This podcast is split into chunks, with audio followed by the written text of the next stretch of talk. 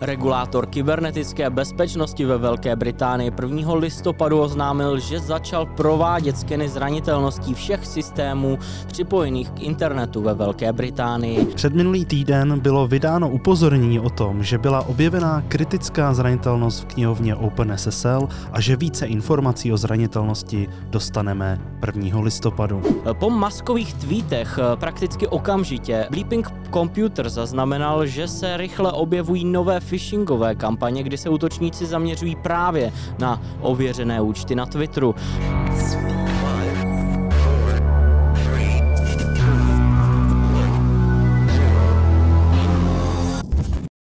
Hezký den, dámy a pánové. Mé jméno je Stanislav Novotný, se mnou je tu můj kolega Milan Habrcetl. Dobrý den. A my vás vítáme u další epizody, ale v Security Castu.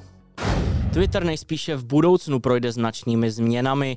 Po akvizici téhle sociální sítě Elonem Muskem se už hovoří o řadě změn, a to včetně subskripce ve výši 8 dolarů za ověření účtu. Díky němuž má uživatel vedle jména ten modrý odznáček. Po maskových tweetech prakticky okamžitě které tuto změnu zmiňovali, Bleeping Computer zaznamenal, že se rychle objevují nové phishingové kampaně, kdy se útočníci zaměřují právě na ověřené účty na Twitteru.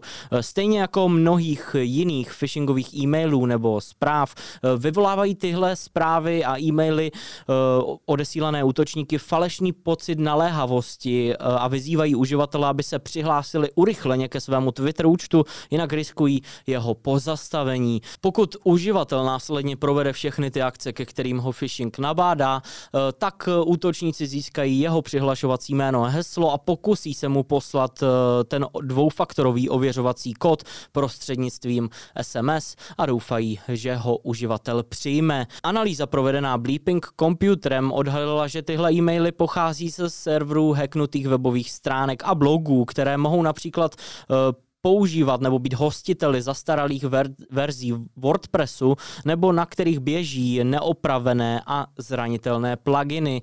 Tahle zpráva taky hlavně ukazuje, jak rychle jsou dneska už útočníci schopni reagovat na nějaký nenadálý vývoj situace na platformách a jak rychle jsou schopni vytvořit velmi realisticky vypadající phishingové stránky nebo e-maily.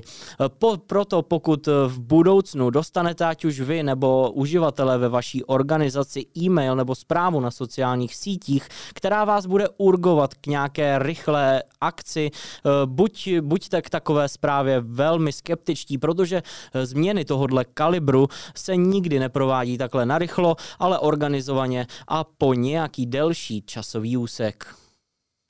Regulátor kybernetické bezpečnosti ve Velké Británii 1. listopadu oznámil, že začal provádět skeny zranitelností všech systémů připojených k internetu ve Velké Británii. Dle vyjádření National Cyber Security Center má tahle aktivita za účel získat přehled nad aktuální situací v oblasti zranitelností v celé zemi, e, poskytovat provozovatelům systému aktuální informace o případných slabinách a zranitelnostech a umožnit e, NCSC efektivně reagovat na eh, případné neočekávané situace typu eh, masivního využívání určité zero day zranitelnosti útočníky. Z dostupných informací lze vyčíst, že ten eh, vybudovaný systém je svým principem založený na klasických neautentizovaných síťových skenech, stejných, jakých třeba využívají tradiční skenery zranitelností a lze tak předpokládat, že skeny budou pro cílové systémy minimálně maximálně invazivní.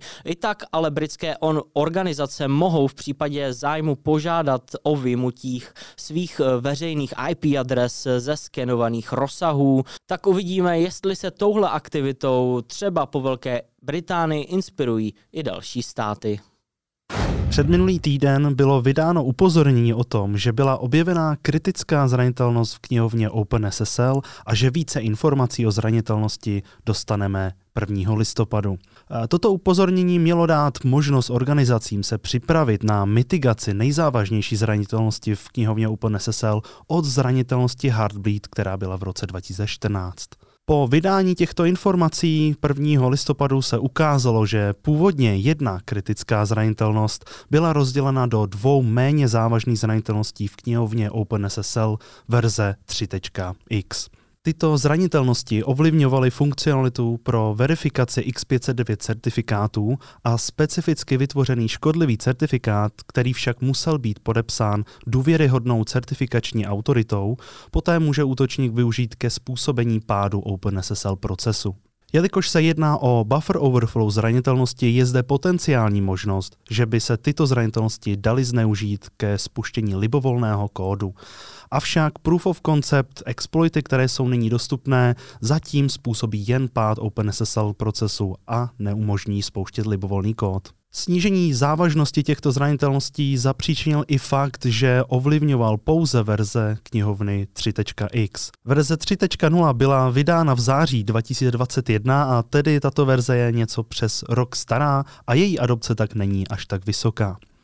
Dle analýzy společnosti Qualis pouze na 13 tisících systémů ze 14 milionů, které skenovala společnost Qualis, běží právě zranitelná verze OpenSSL knihovny. Ačkoliv se nejedná o kritické zranitelnosti, stejně silně doporučujeme nainstalovat aktualizace co nejdříve. To je od nás pro dnešek všechno. Na obrazovce vidíte dnešní Meme of the Week a my se s vámi loučíme a eh, přejeme hezký zbytek týdne a naviděnou a naslyšenou v příštím videu. Naslyšenou.